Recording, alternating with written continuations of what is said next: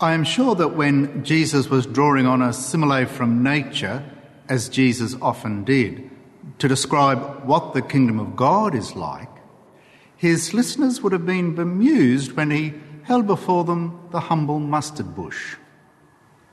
Surely he would use the Lebanon cedar, just as the prophet Ezekiel did in our first reading today. He used it as an image to describe them and encourage the people of Israel as Ezekiel spoke to them in their time of exile in Babylon. The cedar is strong, tall, and mighty.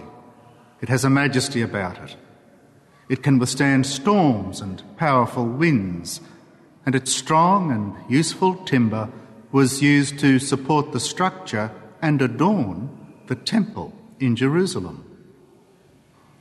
No, for Jesus, the best parable for the kingdom of God was the two metre tall mustard tree, about as tall as you and I. Perhaps not as impressive as the mighty cedar, but a lot more user friendly. And after all, the mustard bush has such humble beginnings. It appears to grow from almost nothing, a seed so small you would wonder what, if anything, could come from it. But the mustard seed grows and soon provides shade and shelter for all who seek it. And who is responsible for this rather miraculous growth and transformation?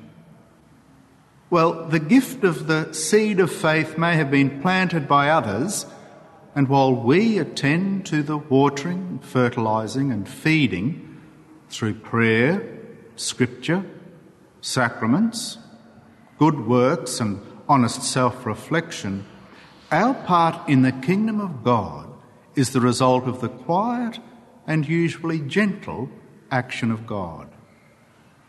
Let's be ready when the harvest of God's love and life comes. Because while we may wonder how it does, God assures us that it most definitely will.